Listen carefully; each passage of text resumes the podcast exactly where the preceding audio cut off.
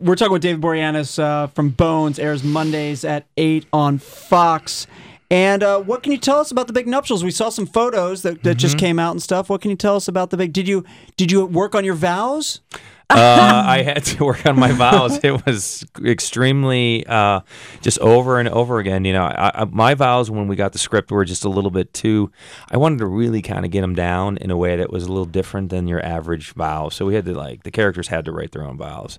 So Emily's were was down pretty good. Mine I had to like really say, well, I got to work out a little bit more. I didn't really like the way they were written, and I had to kind of give like a history lesson back to the fans, like thank you, like this is where we are and how we started the show, and here we are getting married, and it was just kind of full circle for us. You know, it was interesting. Right. Well, you mentioned the fans. I mean, they're so involved Mm-hmm. and with the show, with the characters, and they kind of wanted this to happen. But you wonder how much input do you guys get take from your fans when they want something and they're really itching for it? we listen and we take it in stride. I mean, obviously, uh, you know, Hart Hanson, the showrunner, and Stephen Nathan, the executive producer, the writers that are really kind of helming the ship, they're always open to our suggestions. And then when you hear something from the fans, you're kind of like, all right, I get it, makes kind of sense. And but you kind of have to keep switching it up, and you know, they've been really wanting this for a long time, and it's taken nine seasons. hey, that sounds like a that sounds like you know normal relationship to me. But so right? it- Exactly. Also, take- it's been in there for a long time. The guy dragging their feet, right? tick tock. But so many shows, David, struggle with the romantic tension thing. The will they, won't they? When's it going to happen? And Should then make what them couple happens not? after? How you sustain? You know, we call it the moonlighting Yeah. problem in the business. You guys have been able to sustain this for nine seasons long. How did you navigate that tr- very tricky romantic course? We, uh, I think we jumped the shark a bit with the pregnancy because when Emily got pregnant in real life, then we had incorporate that into the show.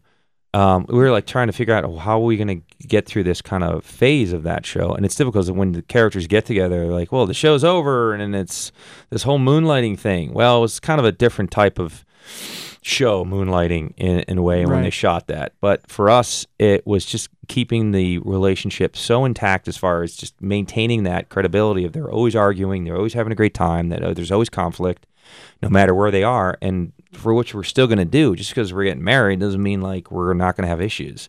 And I think that's like the most important thing is like focus on what the reality of the situation is, what happens in real life, instead of like, okay, this we're done. Because then it just becomes like you're going through the motions with a show. So our writers are very smart with that.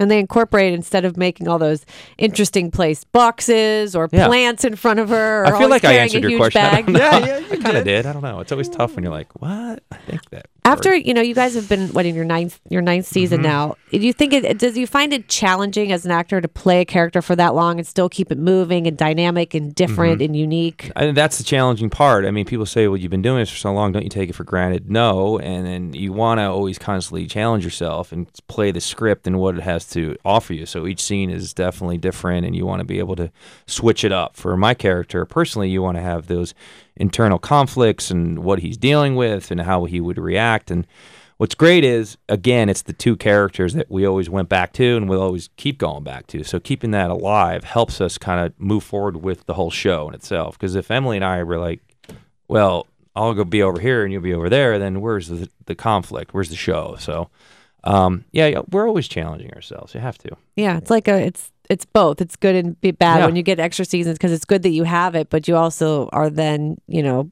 put to test with how Mhm. long that you can keep your character being interesting and unique, and that's obviously worked for you guys. Mm-hmm. It has. It's it's it's been a it's been a really uh, and loyal great fans. run. Yeah. It's interesting that you're doing the wedding episode on October 21st because traditionally in television, that would be a season finale. That would be the big thing that would lead up to all season, the big moment.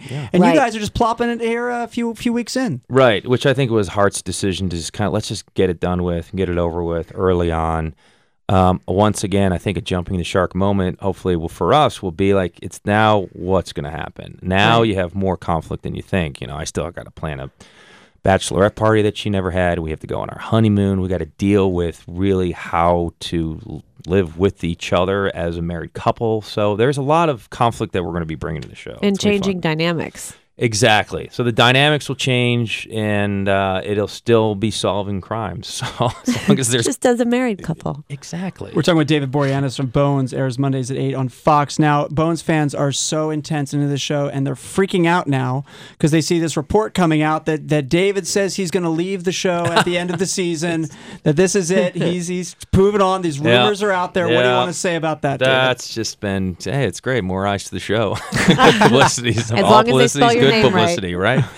Uh, no, that yeah, that kind of popped out of nowhere, and it just kind of snowballed. And it's like, well, how do you react to that? Do you want to play into it? Do you want to just have fun with it? Which I kind of started playing and having fun with it on Twitter, which is kind of like the social media platform that people have today that they can do and use to their advantage. And uh, so, no, th- there's no truth to that. I, I just uh, just continue to have fun on Twitter and mess with people's lives.